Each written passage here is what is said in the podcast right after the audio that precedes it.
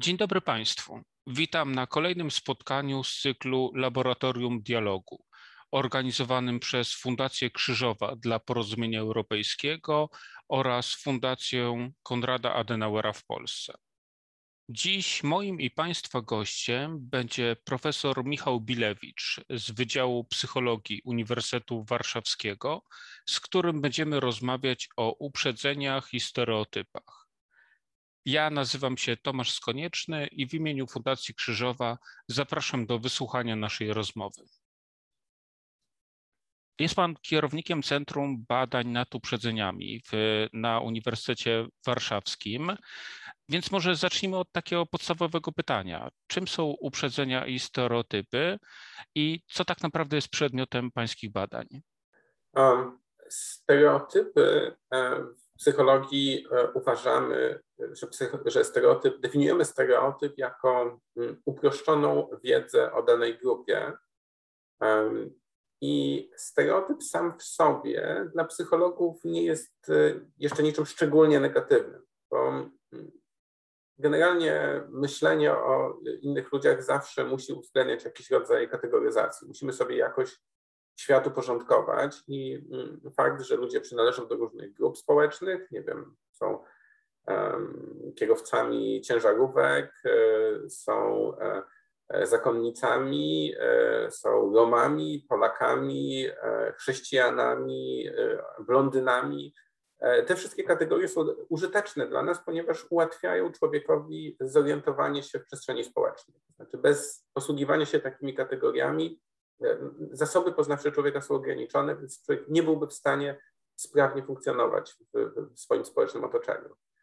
E, I teraz, jak tylko pojawiają się kategorie, i to wiemy z badań psychologicznych, to zaczynają się wynikające z tych kategoryzacji um, uproszczenia. Takie uproszczenia, w których ludzie, którzy należą do jednej kategorii, zaczynają wydawać się ludziom bardziej podobni do siebie niż do członków innych kategorii. To znaczy, E, zaczynamy w sposób czasem zupełnie nieuzasadniony dostrzegać podobieństwa wewnątrz kategorii i różnice pomiędzy dwoma, e, dwiema osobami, które należą do dwóch różnych kategorii. To nazywamy akcentuacją, zjawiskiem akcentuacji w, w postrzeganiu społecznym. I to są wszystko takie podstawowe, poznawcze e, zjawiska i dlatego, gdy mówimy o stereotypach, to zwykle mówimy o, o, o czymś takim no stricte poznawczym, tak? znaczy pewnym, pewnym sposobie postrzegania rzeczywistości. O ile sama stereotypizacja jest czymś dosyć naturalnym, to wiemy, że część y, y, spośród stereotypów, e, dosyć znaczna ich część, ma charakter negatywny. Znaczy, że one, e, do nich dochodzi jeszcze jakiś element taki emocjonalny. To znaczy, że y, stereotyp jest zabarwiony negatywnie. Oznacza przypisywanie różnych negatywnych cech czy negatywnych, negatywnych charakterystyk całej grupie i w efekcie sprowadza się to potem do negatywnego, do złego traktowania każdego egzemplarza, czy też postrzegania każdej osoby należącej do danej grupy przez pryzmat tego negatywnego stereotypu. I tu już się zaczyna problem.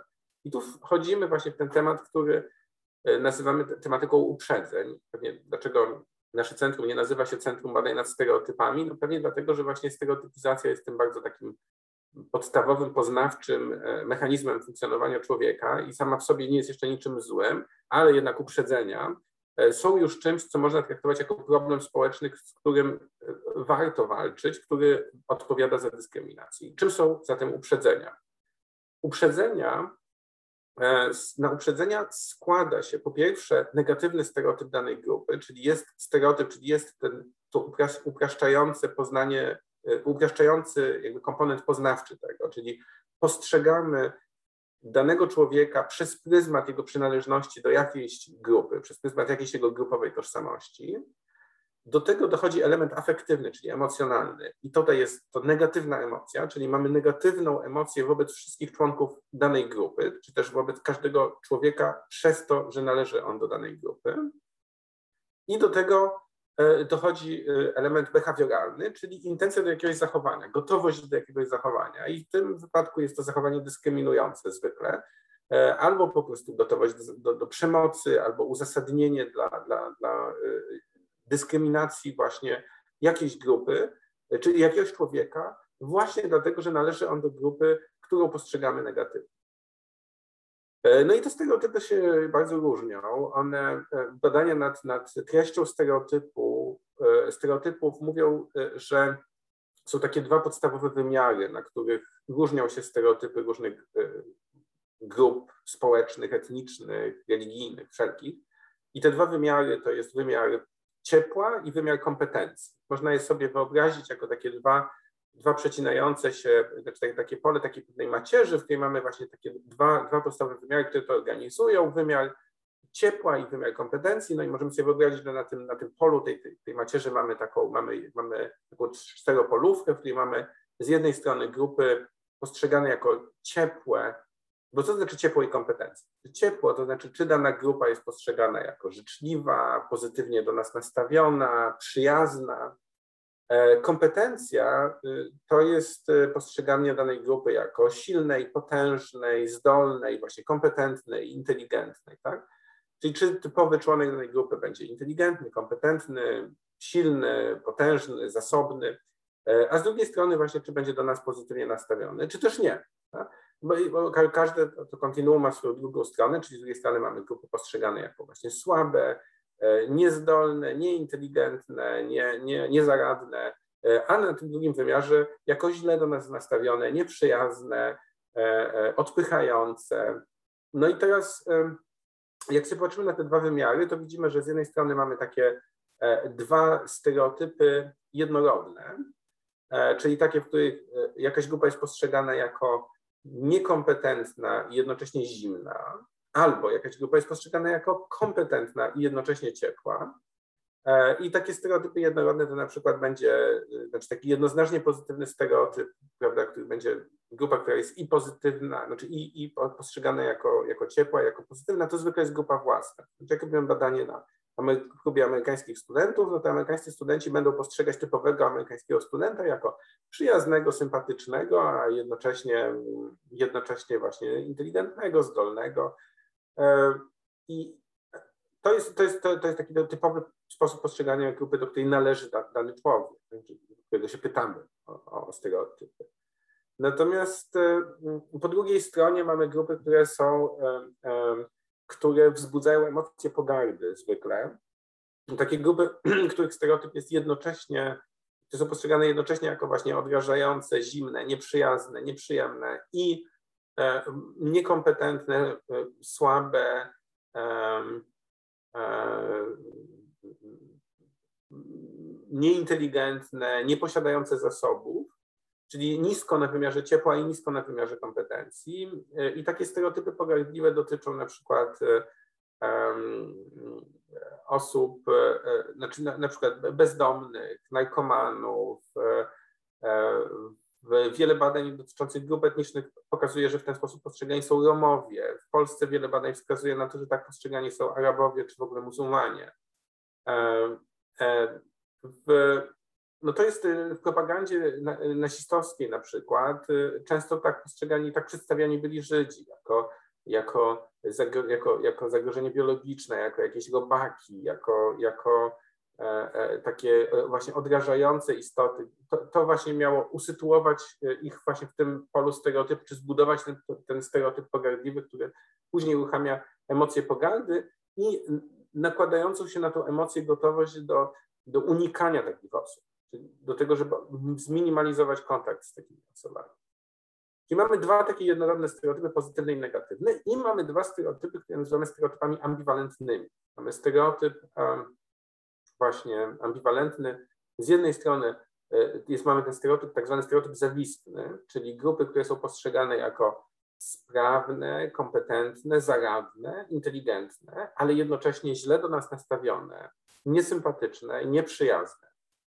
No i tutaj na przykład w badaniach prowadzonych w Stanach Zjednoczonych bardzo często w ten sposób postrzegani są Azjaci. E, w Polsce badania wskazują na to, że tak postrzegani są Żydzi. E, często tak postrzega się Niemców. E, w,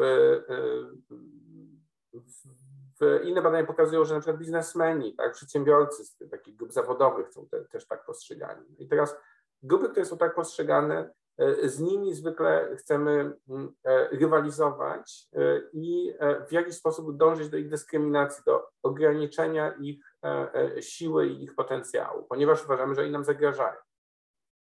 I ostatni, ostatnie z tych pól stereotypów wyznaczonych przez tą dwuwymiarową przestrzeń to będzie drugi stereotyp ambiwalentny, który nazywamy czasami stereotypem paternalistycznym albo stereotypem życzliwym.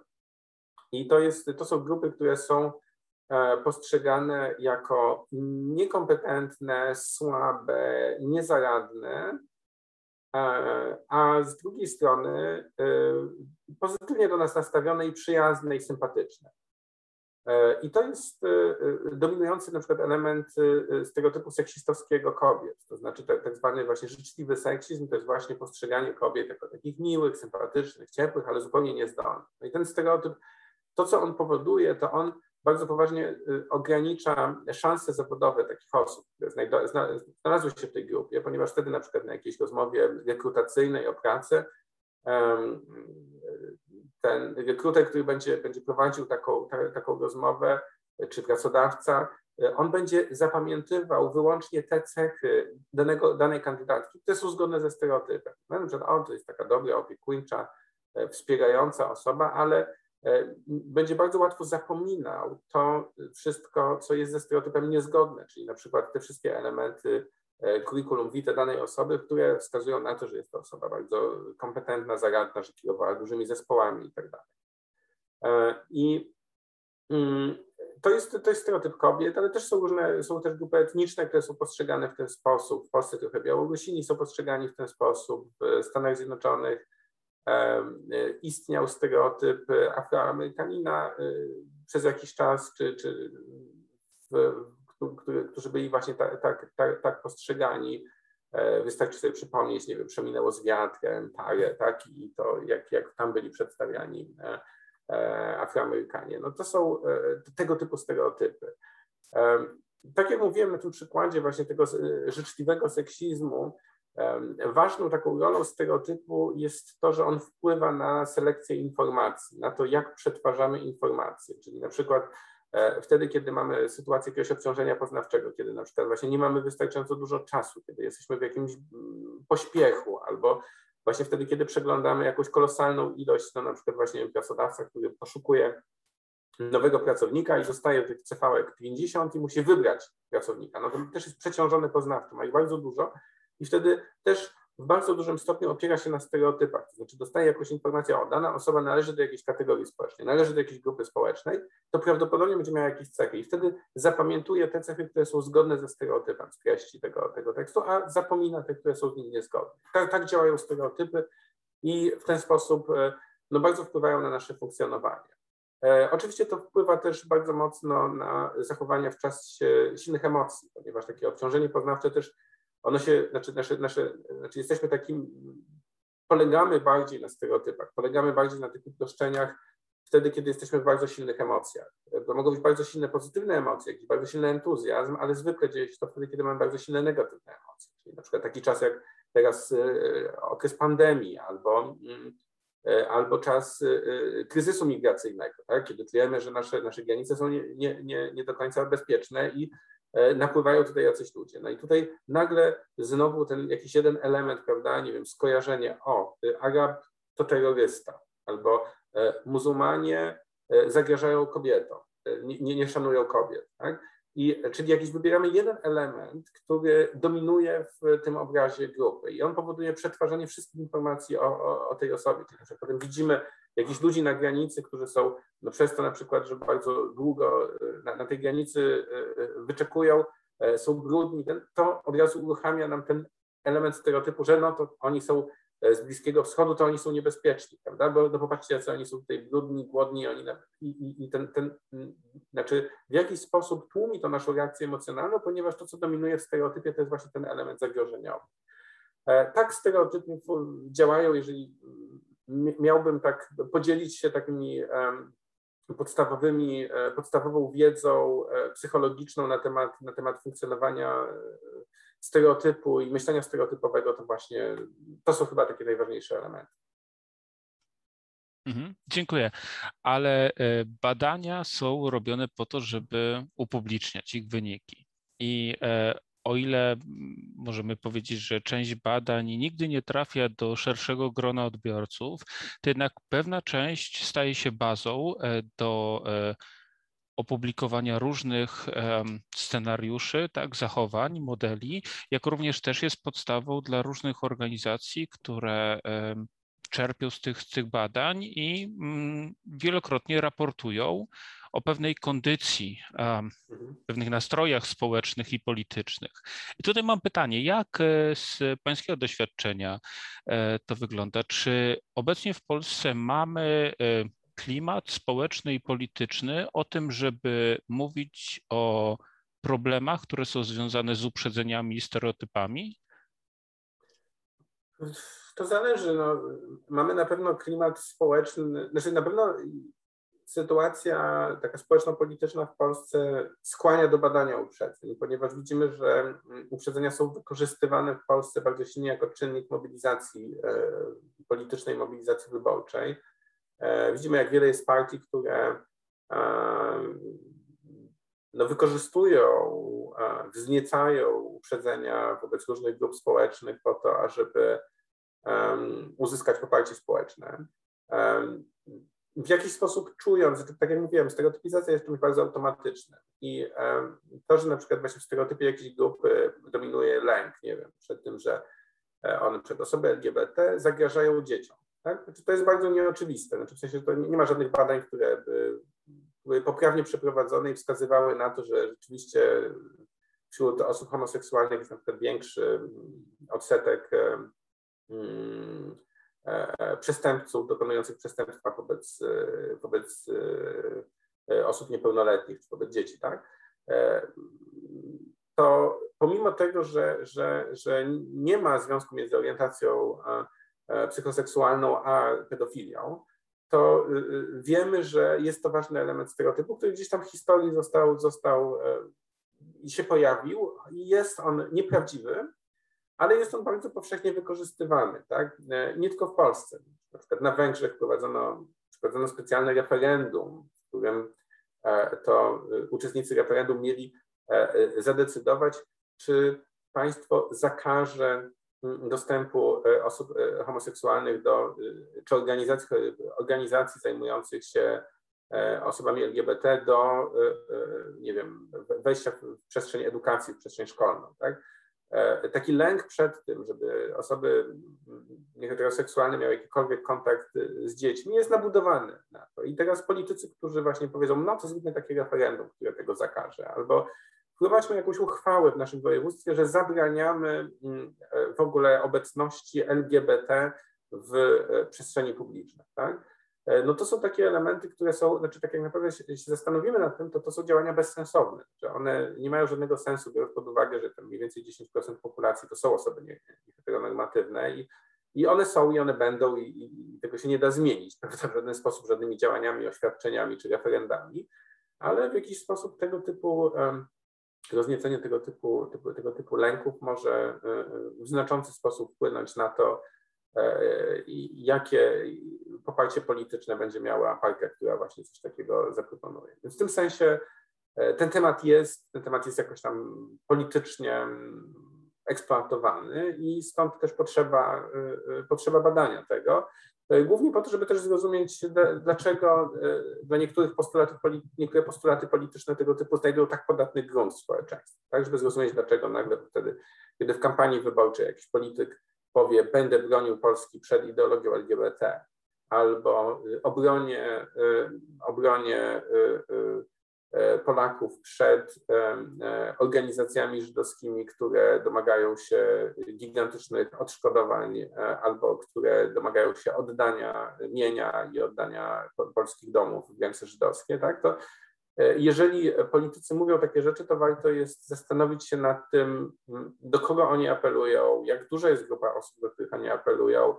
E, no i potem e, najlepiej mieć jakiś pomysł, jak uspokajać ludzi, znaczy w jaki sposób przekonywać, w jaki sposób przeciwdziałać tym wszystkim przekonaniom, które są oparte na, na nieprawdziwych stereotypach, na tych stereotypach, które nie są wyłącznie uproszczeniem rzeczywistości, ale które są ewidentnym zakłamaniem rzeczywistości.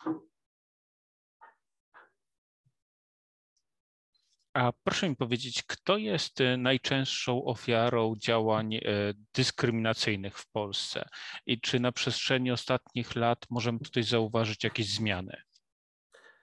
To jest e, pytanie, które nie wiem, czy do końca, czy nie wiem, czy do końca ja potrafię na nie trafnie odpowiedzieć, bo co to znaczy, że ktoś pada ofiarą dyskryminacji? To znaczy, czy, czy e, e, czymś zupełnie innym jest doświadczenie jakiejś dyskryminacji, dyskryminacji w pracy, czymś innym jest e, doświadczenie dyskryminacji w, nie wiem, no, no, dyskryminacji jakiejś urzędowej przez państwo, tak? Zupełnie innym jest doświadczenie bycia ofiarą hejtu, prawda? W, w, w mediach na przykład, tak? Jeszcze innym doświadczeniem jest E, jest e, e, po prostu zetknięcie się z codzienną niechęcią swoich rodaków, tak? Znaczy tego, że, że, że ktoś na przykład na ulicy nas jakby poczujemy, poczujemy, poczujemy, usłyszymy o sobie coś, co jest, co jest ewidentnym wyrazem, wyrazem, wyrazem niechęci ze strony, ze strony innych Polaków. No i teraz to są bardzo różne doświadczenia. Część z nich, znaczy czymś tym jest, kiedy zostaniemy pobici na przykład prawda? albo ktoś nas napadnie z powodu naszej tożsamości. I to są, to są takie, takie e, znaczy to są doświadczenia, które są nie, ze sobą nieporównywalne.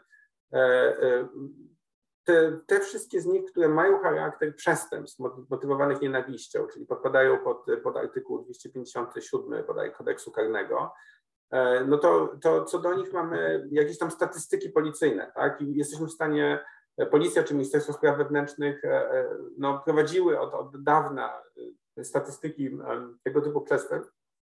One są oczywiście dramatycznie zaniżone, ponieważ po pierwsze bardzo rzadko tego typu napaści są kategoryzowane. Stowarzyszenie Otwarta Rzeczpospolita na przykład wydało kiedyś takie broszury pod tytułem Przestępstwa nie stwierdzono, w których właśnie E, e, różnego rodzaju napaści na kogoś, nie wiem, spowoduje go czarnego koloru skóry, czy, czy, czy, czy, czy, czy, czy e, mówienia w innym języku.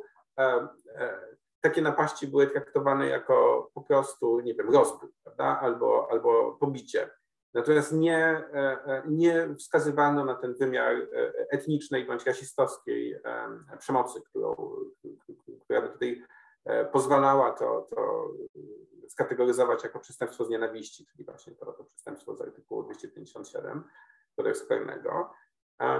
No i to jest, to jest pewien problem, bo tych przestępstw jest bardzo mało. To znaczy, jak patrzymy na, na sprawozdania, które Polska dostarcza do e, e, corocznych bodajże takich podsumowań e, prowadzonych przez Agencję Praw Podstawowych Unii Europejskiej, E, to widzimy, że tam są, no nie wiem, setki, setki takich, takich wypadków. Setki e, takich przestępstw, no to dobrze wiemy, że to jest całkowicie nieadekwatne, bo one obejmują też na przykład zgłoszenia hejtu internetowego. No to setki hejterskich wypowiedzi, to podejrzewam, że można znaleźć pod jednym tweetem w Polsce często, prawda? Albo w jednej dyskusji pod artykułem na jakimś portalu, na, na, na jakimś portalu informacyjnym. E, więc nie ma co udawać, że tego jest kilkaset w ciągu roku w Polsce, tego typu zdarzeń, jest znacznie więcej. W tych zdarzeniach oczywiście są pewne, pewne zmiany, tak? to znaczy bardzo długo w tych statystykach milicyjnych, e, w statystykach policyjnych e, dominowały, e, dominowały przestępstwa zgłaszane przez Żydów, który, znaczy w sensie nie, nie przez Żydów, znaczy, bo to trochę tak jest, że żeby mm, takie, takie zdarzenie mogło faktycznie zostać określone jako, jako zdarzenie przemocy o charakterze przestępstwa z nienawiści, to zwykła osoba pokrzywdzona musi należeć do tej kategorii. Musi powiedzieć, ja poczułem się urażony, ponieważ jestem, jestem Żydem, zostałem napadnięty, ponieważ jestem Żydem. I kiedy jest napaść na kogoś, kto, ktoś powie na ulicy ty pedale, na kogoś, kto nie jest osobą homoseksualną, no to wtedy to, to i tak w ogóle nie podpada w Polsce pod żadne kategorie, niestety, ponieważ artykuł 257 kodeksu karnego dotyczy osób, e, przemocy e, wobec osób e, z powodu ich przynależności etnicznej, rasowej, religijnej, nawet bezwyznaniowości, czyli na przykład zaatakowanie kogoś za to, że jest ateistą, też ma charakter e, przestępstwa z nienawiści, ale nie ma tam orientacji psychoseksualnej, czyli, czyli z powodu homoseksualności czy transpłciowości e, napaść nie będzie uznana za przestępstwo z nienawiści. No ale załóżmy, że mamy taką sytuację, że, że, że ktoś, kto, jest, kto nie jest Romem, został nazwany prawda, cyganem i potem pobity to wtedy bardzo trudne będzie udowodnienie, że jest to faktycznie przestępstwo z nienawiści. W każdym razie takich przestępstw było najwięcej właśnie wobec Żydów przez bardzo wiele lat, gdzieś do 2015, 14, 15 roku. To były najczęściej zgłaszane przestępstwa tego rodzaju. Po 2014-2015 roku e, mamy dominację e, tych, które mają charakter islamofobiczny e, albo rasistowski. Znaczy ciemny kolor skóry, muzułmanie, to są te główne grupy od tamtego czasu atakowane. Tutaj jeżeli chodzi właśnie o przestępstwa z nienawiści, czyli o ten rodzaj zachowań dyskryminacyjnych, które mają charakter przemocowy, no to tutaj widzimy, że, że tu, się, tu, tu następuje pewna zmiana. Ale to są tylko przestępstwa. Zupełnie inną e, sprawą są, są e, e, uprzedzenia. I tutaj na przykład takim dobrym wskaźnikiem jest wskaźnik dystansu społecznego. Wskaźnik dystansu społecznego, to, to, to co nazywamy dystansem społecznym, to jest taka najbardziej, najbardziej taka podstawowa, najczęściej stosowana metoda pomiaru uprzedzeń w każdej populacji. Znaczy pytamy się po prostu e, o to, czy ludzie zaakceptowaliby daną osobę e, w różnych rolach społecznych. Dystans społeczny e, to jest taka najbardziej, najpowszechniej mierzona, znaczy jest to najczęstsza metoda pomiaru uprzedzeń. Gdy mierzymy dystans społeczny, pytamy się zwykle o trzy podstawowe kwestie. E, pytamy się, czy dana e, osoba zaakceptowałaby na przykład muzułmanina jako swojego sąsiada, e, czy zaakceptowałaby, czy zaakceptowałaby muzułmanina jako współpracownika, osobę zatrudnioną w tym samym miejscu, co, co badany. No i czy na przykład zaakceptowałaby muzułmanina jako mm, męża swojej córki, tak? Albo, albo żonę swojego brata. Tak? E, czyli czy w najbliższym otoczeniu, czy, czy taką osobę zaakceptowałbym jako, jako, jako w, swojej, w swojej najbliższej rodzinie. No i teraz oczywiście to jest różne. Ludzie chętniej zaakceptowaliby kogoś jako mieszkającego na tej samej ulicy, e, no trochę mniej chętnie jako współpracownika w tym samym miejscu pracy, e, a już najmniej chętnie jako, jako, mm, mm, jako członka rodziny. I to się zmienia w czasie. To znaczy, to, to ewidentnie jest tak, że to, ta akceptacja jest różna wobec różnych grup i tak jak na przykład w, w e, e, badaniach, które prowadziliśmy w 2017 roku, e, to najwyższy poziom dystansu społecznego odnosił się w Polsce do muzułmanów. To znaczy, Polacy najbardziej nie chcieliby mieć w swoim otoczeniu muzułmanina, potem uchodźcy i zresztą uchodźca i muzułmanin to jakby te pojęcia są bardzo, bardzo zbliżone tak naprawdę w oczach Polaków, znaczy Polacy myślą o uchodźcach, myślą zwykle o muzułmańskich uchodźcach, e, co pewnie wynika z faktu, że faktycznie uchodźcami w Polsce no, przez, przez długie lata byli Czeczeni, Ingusze, e, e, teraz właśnie so, so, po, po, potem to są to, to, to, byli, to był też gdzieś tam bardzo mocny lęk przed, przed, przed uchodźcami z Syrii, Iraku, których nie trafiło do Polski wcale tak dużo, e, obecnie z Afganistanu, czyli gdzieś tam to się łączy ta, ta reprezentacja uchodźcy i, muzułmanina. Wprawdzie nie chcieliby mieć w swoim otoczeniu muzułmanina i uchodźcy, tutaj te uprzedzenia są na, największe. Dalej mamy Romów e, i e, dopiero potem długo nic i dopiero potem Żydzi, Ukraińcy, osoby homoseksualne, wobec których ten, ten dystans społeczny jest, jest, jest stosunkowo niższy, chociaż też jest, jest jednak e, dosyć wysoki.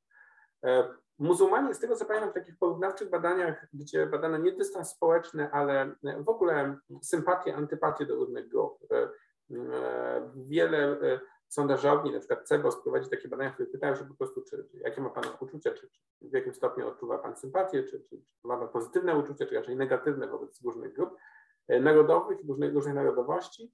E, I tam też przypominam sobie, że e, e, zawsze najbardziej negatywne postawy Polacy wyrażali wobec Arabów i wobec Romów.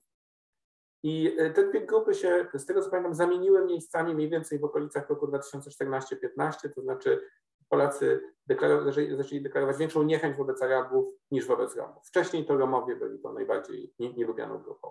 No i tak samo jest w tych badaniach dystansu społecznego, które prowadziliśmy w naszym, naszym zespole od wielu lat, bo Mamy w sumie no już od, od, od, ponad 10 lat prowadzimy cykliczne badania w ramach programu badawczego Polskiego Sondażu Uprzedzeń i innych badań, które prowadzimy na próbach reprezentatywnych i tam widzimy, że też no, we wszystkich praktycznie badaniach to są właśnie mm, muzułmanie, Arabowie, uchodźcy i e, e, Romowie. E, e no tutaj te, te, te, te wskaźniki, e, e, wskaźniki dystansu są najwyższe, wobec innych grup są trochę niższe.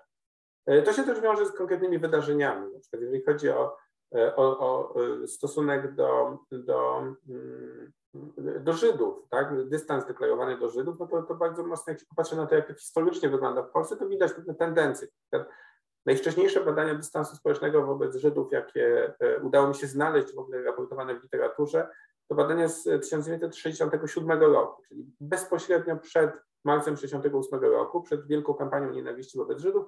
Badania, które prowadzono w momencie, kiedy toczyła się wojna e, e, między Izraelem a państwami arabskimi. E, I kiedy zaczęła się właśnie mm, antysemicka taka kampania, w, czy, czy w ogóle antyizraelska kampania w e, całym bloku wschodnim, bodajże poza Rumunią, również w Polsce, ponieważ kraje bloku wschodniego bardzo wyraźnie poparły wtedy państwa arabskie przeciwko y, agresji, jak to wtedy przedstawiono, izraelskiej. I w tym czasie widzimy w Polsce najwyższy poziom dystansu wobec Żydów w tych badaniach. E, I potem, jak popatrzymy na, te, na, na poziomy dystansu wobec Żydów, to on spada. Generalnie postawy wobec Żydów stają się coraz bardziej pozytywne. Tak się dzieje przez lata 80., 90., 2000. Sympatia, do, znaczy nie sympatia, tylko akceptacja dla Żydów w otoczeniu wzrasta. I coś się zmienia gdzieś około mm, roku 2013-2014, kiedy, e, kiedy wtedy nagle ten, ten dystans znowu zaczyna wzrastać i on później wzrasta do poziomów, które E, e, już właśnie 2017-18, to widzimy już takie poziomy, jakie znaliśmy faktycznie w roku 60, 1967, czyli najwyższe poziomy, od kiedy te, te, te pomiary prowadzono. E, I mm, no teraz pytanie, czy to wiązać na przykład z debatą wokół nowelizacji ustawy o IPN-ie, czy jakimiś takimi kwestiami dotyczącymi polityki historycznej. No jest to jest tak, że ten dystans społeczny zdecydowanie wzrasta e, po roku 2013-2014 i ten ostatni okres po roku 2015 szczególnie, czyli po tym tak zwanym kryzysie migracyjnym, widzimy bardzo duży, e, bardzo duży wzrost uprzedzeń, bardzo silny wzrost dystansu wobec różnych grup. Dotyczy to zarówno Żydów, e, jak i Romów, jak i Ukraińców, muzułmanów, a nawet osób homoseksualnych. To znaczy tutaj widzimy istotne statystycznie silne wzrosty dystansu społecznego, czyli spadającą akceptację dla tych grup, czyli wzrostu uprzedzeń. E, I, i e, no ewidentnie może być to jakieś echo pewnej polityki, która jest, jest e, prowadzona w Polsce, ale też właśnie różnych wydarzeń, pewnie na całym światowych wydarzeń globalnych, nie wiem, zamachów terrorystycznych, z drugiej strony właśnie fali migracyjnej, w, nie powinno się używać tego słowa fala w zasadzie, no ale tej, tej, tego kryzysu migracyjnego, który miał miejsce w 2015-2016 roku. To się jakoś przekłada na zmianę. Mhm. A proszę mi powiedzieć, czy można wskazać obecnie jakieś główne tematy, które wyzwalają najsilniej negatywne emocje i prowadzą do stygmatyzacji określonych grup? Tematami, które wyzwalają najsilniejsze emocje wobec różnych grup, są tematy pewnie specyficzne dla każdej grupy. Nie da się pewnie podkreślić jakiegoś jednego tematu, który by dotyczył wszystkich tych grup etnicznych czy grup mniejszościowych. Zresztą jest takie bardzo dobre rozróżnienie w literaturze dotyczącej e, uprzedzeń e, na dwa rodzaje zagrożeń. E, Stefan, Stefan zaproponowali takie rozróżnienie, Walter Stefan i, i, i, i jego kontynuatorzy, którzy, którzy też badali właśnie ten, ten, stworzyli takie coś, co nazywamy zintegrowanym modelem zagrożeń. E, oni mówią, że są dwa podstawowe zagrożenia, które ludzie odczuwają wobec innych grup społecznych. Są zagrożenia symboliczne i zagrożenia realistyczne. Zagrożenia realistyczne to są takie zagrożenia dla bezpieczeństwa. Oni nam zagrażają, przyjdą i, i zrobią nam krzywdę. Zagrożenia symboliczne to są takie, których e, nie uważamy, że oni nam zagrażają w sposób, e, że, że na przykład, nie wiem, albo zabiorą nam miejsca pracy. Tak? Przyjdą i, i nie, nie, będziemy w stanie znaleźć pracy, tam się tutaj pojawi. E, zagrożenia symboliczne to są takie zagrożenia, które mają charakter bardziej kulturowy. Znaczy, że jak oni tutaj trafią, to Polska już więcej nie będzie Polską. Że my stracimy, że nasza kultura na tym coś straci. Faktycznie, jak się zastanawiamy nad tym, to widać, że różne grupy są, są postrzegane jako zagrażające w bardzo różny sposób. I stąd pewnie wydarzenia, które wzmagają poziom uprzedzeń, będą miały bardzo różny charakter w wypadku różnych grup. Przykład w wypadku, w wypadku Żydów można wyobrazić sobie, że takie E, e, znaczy te, taką podstawą, znaczy dwie podstawy, podstawowe jakby takie źródła uprzedzeń wobec Żydów, to z jednej strony jest kwestia e, historyczna, czyli to, że Żydzi byli ofiarami Holokaustu i z jednej strony, jak pokazują badania, istnieje taka bardzo silna rywalizacja cierpień pomiędzy Polakami a Żydami. To jest takie poczucie, że jeżeli uznamy cierpienia Żydów, ich status jako ofiar Holokaustu, to w jakiś sposób odbierze to Polakom status ofiar II wojny światowej. To znaczy, że istnieje jakaś, jest takie trochę myślenie w kategoriach e, gry o sumie zerowej, tak? że, że mamy, że dwóch graczy nie może wygrać w tym samym momencie. Oczywiście to jest pewna metafora, nie ma tutaj żadnej gry, żadna gra się nie toczy, natomiast takie myślenie, że, e, że istnieje jakiś ograniczony zasób upamiętnienia na świecie. To znaczy, że nie może być tak, że jeżeli wiemy, że Żydzi są ofiarami Holokaustu, to jednocześnie będziemy też wrażliwi na to, że na przykład Ormianie są ofiarami ludobójstwa Ormian, ale będziemy też upamiętniać e, polskie ofiary zbrodni katyńskiej. E, tylko e, większość ludzi myśli tak, że no jak już jakaś jedna grupa zostanie upamiętniona, to już wtedy nikt inny, na nikogo innego już nie starczy tego. No i ten sposób myślenia wpływa bardzo mocno na to, jak Polacy postrzegają Żydów, jako zagrażających przez to, że to oni są upamiętniani, a nie my, czyli Polacy nie będący Żydami. Tak? I do tego oczywiście dochodzą pewne animozy historyczne związane z, z wiem, zachowaniem się Polaków w czasie, w czasie okupacji i sytuacją, w której, w której dochodziło do wielu zbrodni na Żydach i taka niechęć do mówienia o tym, jakieś wypieranie tej, tej przeszłości, to wszystko przekłada się później na to, co my w nazywamy wtórnym antysemityzmem, czyli takim antysemityzmem, który właśnie opiera się na zanegowaniu e, antysemityzmu, na zanegowaniu tego, że Żydzi są ofiarami antysemityzmu, są ofiarami Holokaustu.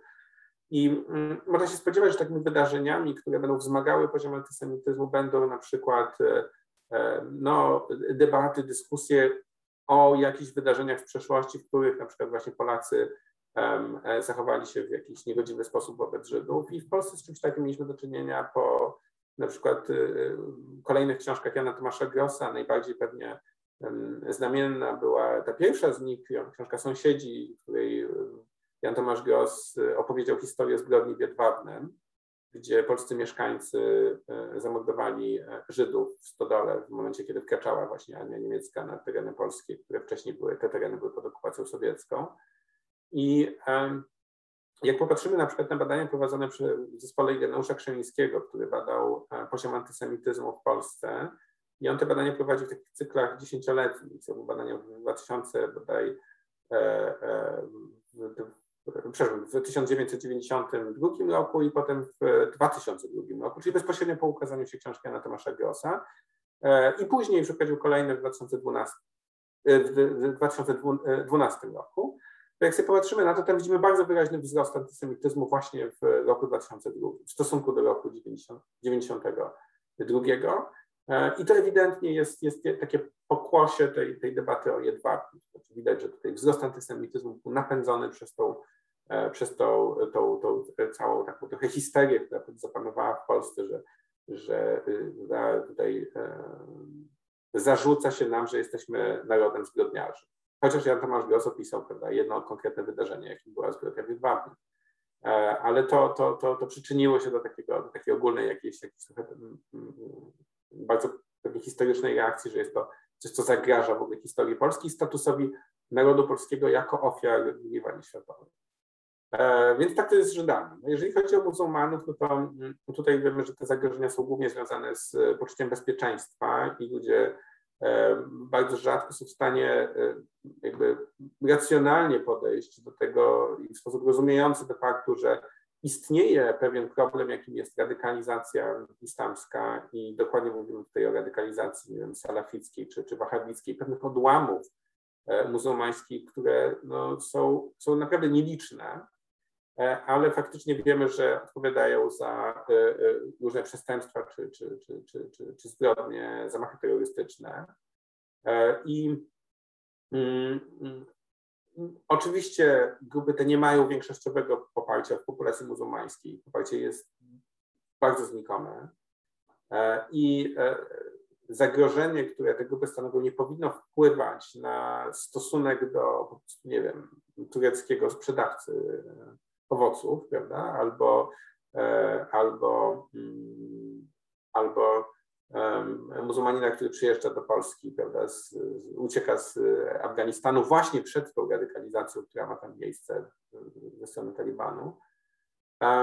No ale to jest oczywiście, to powoduje poczucie zagrożenia i stąd wszystkie zamachy terrorystyczne, takie jak, nie wiem, zamach, nie wiem, Bataclan, czy, czy, czy e, Charlie Hebdo, czy oczywiście zamachy 11 września, czy zamach na lotnisku w Brukseli. E, te zamachy w bardzo znaczący sposób przyczyniały się do, do wzrostu niechęci czy, czy lęku przed muzułmanami w ogóle.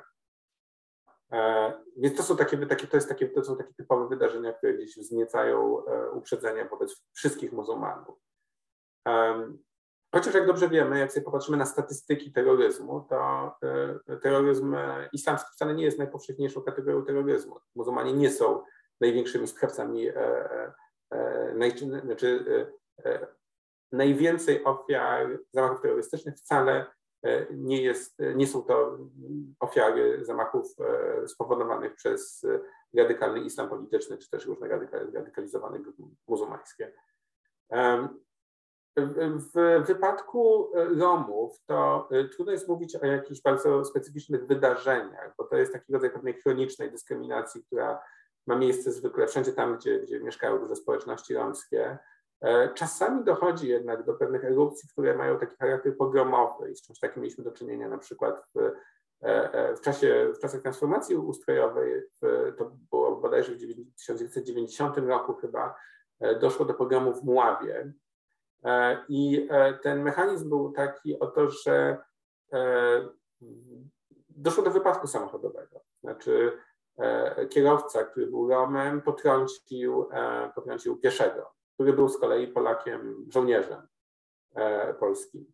I e, to doprowadziło do e, wielodniowych rozruchów, zamieszek i, i, i, i przemocy antyromskiej w Mławie, która i to był jeden z kilku takich wypadków. Do podobnego, podobnej sytuacji doszło w latach 80. w Oświęcimiu, gdzie też doszło do takich zamieszek antyromskich ale nie tylko antyromskich, to znaczy ten, ten, ten mechanizm, w którym e, właśnie następuje taki, e, w którym istnieje wysoki poziom uprzedzeń w jakimś e, miejscu, na jakimś terenie i pojawia się taka iskra zapalna. No i to iskra zapalna właśnie może być takie wydarzenie, mocno nagłośnione wydarzenie, no na przykład takie właśnie jak, jak potrącenie Polaka przez, przez romskiego kierowcę to nie jest unikalne dla Polski. Jak sobie popatrzymy na to, to w, na przykład zamieszki Crown Heights w Stanach Zjednoczonych e, w latach 80. zaczęły się od tego, że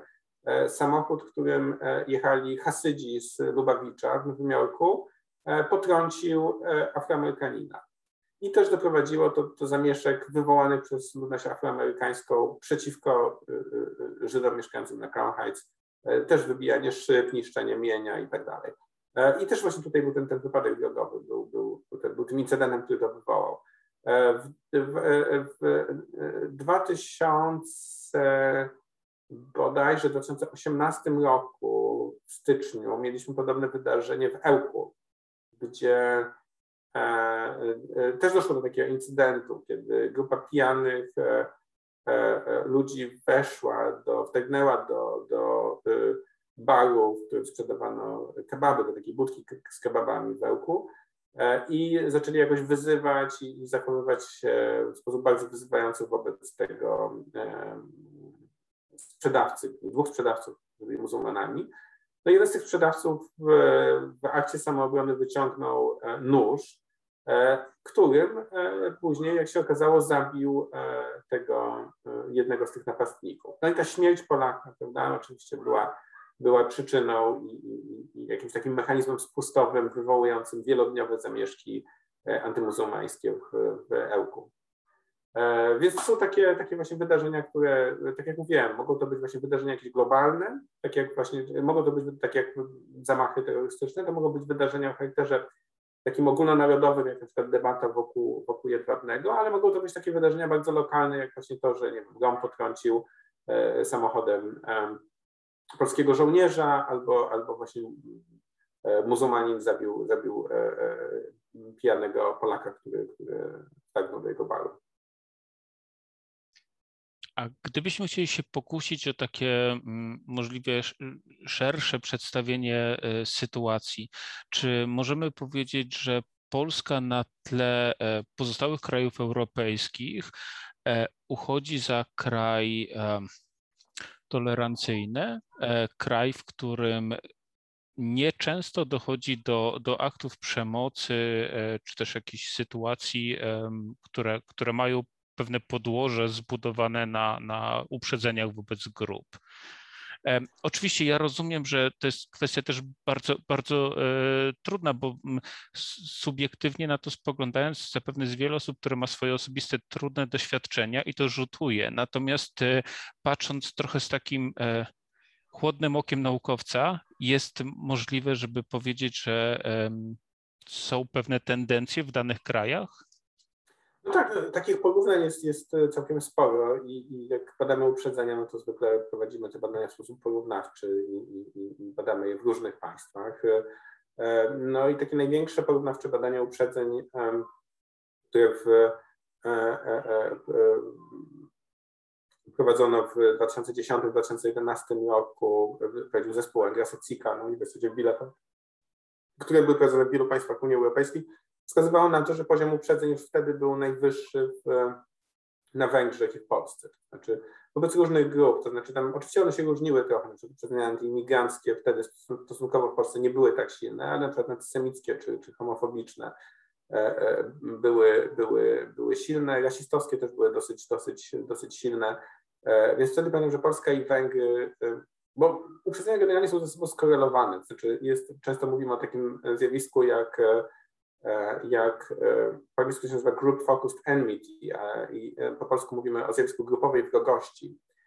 I ona się sprowadza do tego, pewnego rodzaju syndromu. Znaczy człowiek, który, który ma taki wysoki poziom grupowej wrogości, on będzie negatywnie, niechętnie nastawiony do Żydów, muzułmanów, Romów, gejów, osób czarnoskórych. I to jest jakby taka jedna, w miarę spójna struktura struktura uprzedze, uprzedzeniowa, mentalność uprzedzeniowa i to jest podobnie jest w innych krajach europejskich. No i tutaj faktycznie w Polsce tych ludzi, którzy mają taki rodzaj uogólnionych uprzedzeń wobec różnych grup jest, jest, jest dosyć sporo.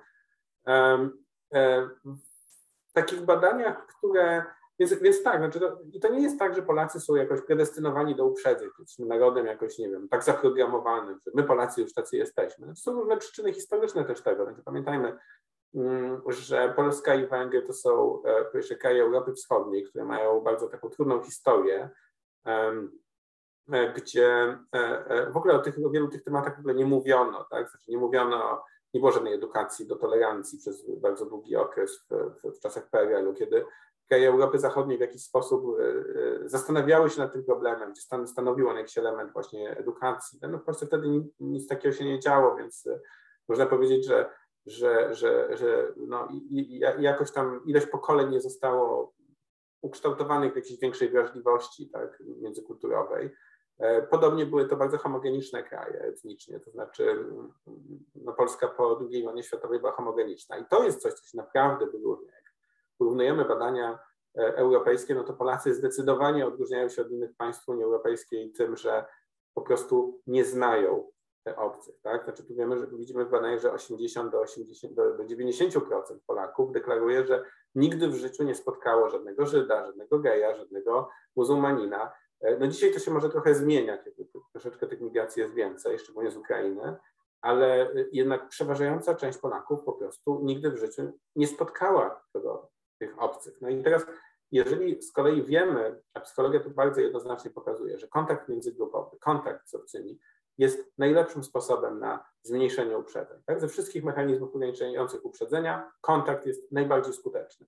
Dlaczego? Bo wtedy, kiedy nasza wiedza pochodzi wyłącznie z telewizji, no to tak jak mówiłem, to będzie wiedza o zamachach terrorystycznych, o, o tych wszystkich zagrożeniach. jest wtedy, kiedy wiem, że mam tutaj sprzedawcę owoców, który jest właśnie Turkiem, tak? I e, e, kupując od niego owoce, co jakiś czas z nim chwilkę pogadam, zaczynam już inaczej widzieć tych, tych muzułmanów. Tak? Widzę, że to jest jednak bardziej złożona sprawa, że, że oni nie są wszyscy jednorodni. Czyli im bardziej złożona jest moja wiedza, im więcej kontaktu, tym bardziej złożona wiedza, tym mniejsza stereotypizacja wtedy i to się przekłada też na mniejszy poziom uprzedzeń.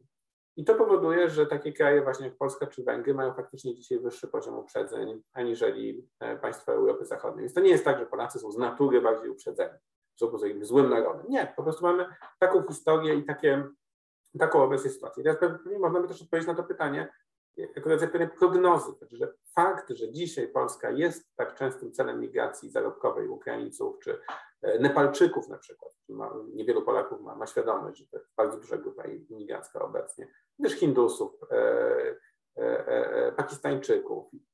To jest coś, co prawdopodobnie zmieni również postawy Polaków i że za, za, za, za parę lat możliwe, że ten potencjał E, jakiegoś szczucia na, na, różne grupy mniejszościowe już nie będzie tak duży i politycy już w ten sposób swojego elektoratu budować nie będą.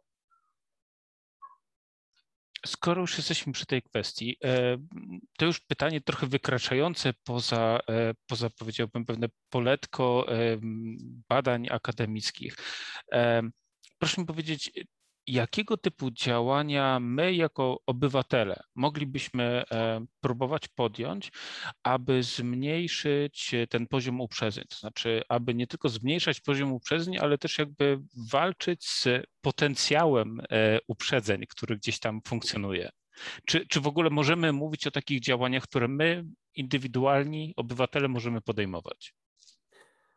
Nie mówiliśmy tutaj dużo o y, hejcie o mowie nienawiści w internecie, który dzisiaj jest takim głównym e, mechanizmem, przekaźnikiem uprzedzeń. Znaczy tak naprawdę dzisiaj uprzedzenia są głównie przekazywane drogą mediów społecznościowych i, e, i przez internet i to jest, to jest główne źródło, źródło uprzedzeń, więc e, to y, też pokazuje, gdzie z tym należy się najbardziej konfrontować. Oczywiście wtedy, kiedy słyszymy na ulicy, że ktoś będzie mówił jakieś rasistowskie rzeczy, no to prawdopodobnie taką, warto z taką osobą w jakiś sposób się skonfrontować, powiedzieć, że to jest nieprawda, że to są właśnie, że to są treści, które są, są, są e, e, nieprawdziwe, że one są szkodliwe.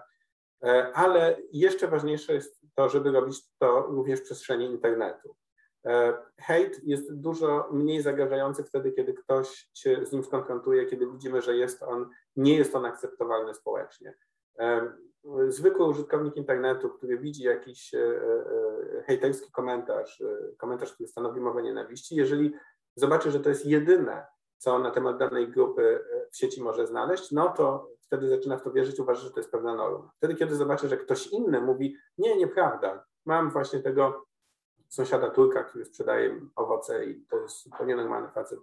To jest ten, ten kontrargument, on może mieć bardzo dużą siłę rażenia. To znaczy on y, y, niszczy takie, te, te, taką fałszywą jakąś iluzję powszechności, tak, która niestety bardzo skutecznie jest bardzo perswazyjna. To znaczy jeżeli mamy poczucie, że to jest bardzo powszechne, że, że mowa nienawiści jest czymś bardzo powszechnym, to zaczynamy traktować ją jako coś prawdziwego, jako coś, co prawdopodobnie jest, odsłania przed nami jakąś prawdę. Jeżeli zaś e, widzimy, że to jest tylko jeden z głosów, jest konfrontowany przez jakieś inne głosy, no to wtedy, e, wtedy możemy ochronić tych czytelników przed, przed siłą rażenia hejtu. Więc nakłaniałbym wszystkich do tego, żeby, to jest bardzo nieprzyjemne, bo to jest takie babranie się w błocie, trochę schodzenie do poziomu, poziomu tych, tych walk w błocie, ale no niestety to, to jest e, skuteczny sposób, jeżeli ktoś chce walczyć z uprzedzeniami w naszym społeczeństwie no to, to, jest, to jest pewnie jakaś droga. A gdybyśmy mieli popatrzeć na ten e, problem z e, perspektywy takich strukturalnych zmian, to nie jest pytanie raczej, czego potrzebujemy, ale czy są jakieś pozytywne wzorce, jakieś rozwiązania z innych krajów, na których e, możemy się oprzeć? Znaczy, ja myślę, że we wszystkich krajach to, to, to wygląda podobnie. Znaczy, ten problem e, e, mowy nienawiści w internecie jest problemem uniwersalnym, który nie dotyczy tylko Polski, dotyczy całego świata dzisiaj i, i, i dlatego wypracowując jakieś rozwiązania w Polsce, tak naprawdę wypracowujemy rozwiązania, które są, mogą być też stosowane w innych miejscach na świecie. E, tak jak mówiłem, no te miejsca, gdzie dochodzi częściej do kontaktu, są bardziej odporne na uprzedzenie. To widzieliśmy na przykład w Niemczech. Niemcy są właśnie podzielone, prawda? Wiemy, że, że w czasach w czasach zimnowojennych no tam, to były dwa państwa, tak? NRD i RFN. I one się bardzo różniły też również, jeżeli chodzi o migrację. Znaczy NRD było bardzo homogeniczne etnicznie i nadal takie jest. To znaczy nadal we wschodnich landach niemieckich praktycznie no, imigrantów jest bardzo mało. W zachodnich landach Niemiec imigrantów jest bardzo dużo. E, bo tam Turków jest dużo, Kurdów i tak dalej. Syryjczyków teraz. I mm, w czasie 2015 roku było widać bardzo duże różnice pomiędzy tym, jak traktowani byli uchodźcy imigranci w tych dwóch różnych regionach Niemiec bo widać, że poziom uprzedzeń był bardzo e, e, silnie wzrastał we wschodnich landach, w zachodnich landach nie tak bardzo. Popularność dla e, partii politycznych, które zyskiwały poparcie dzięki uprzedzeniom, takim jak AfD, była największa właśnie w landach wschodnich. Tam właśnie powstawały te ruchy jak Pegida, Legida, ruchy antyimigranckie, które organizowały swoje demonstracje.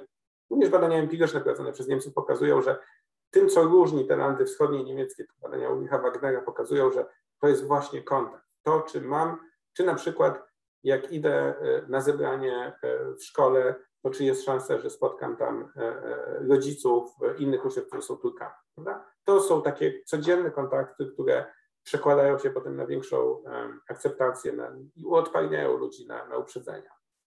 I nauczeni tym, tym doświadczeniem choćby z Niemiec, no musimy mieć świadomość tego też, że sensowna, dobra polityka migracyjna, w której pojawią się ci ludzie w naszym otoczeniu i w której będzie możliwość nawiązania takich kontaktów będzie sposobem na odpowiednienie się Polaków na, na uprzedzenie. Dziękuję Państwu za wysłuchanie naszej rozmowy.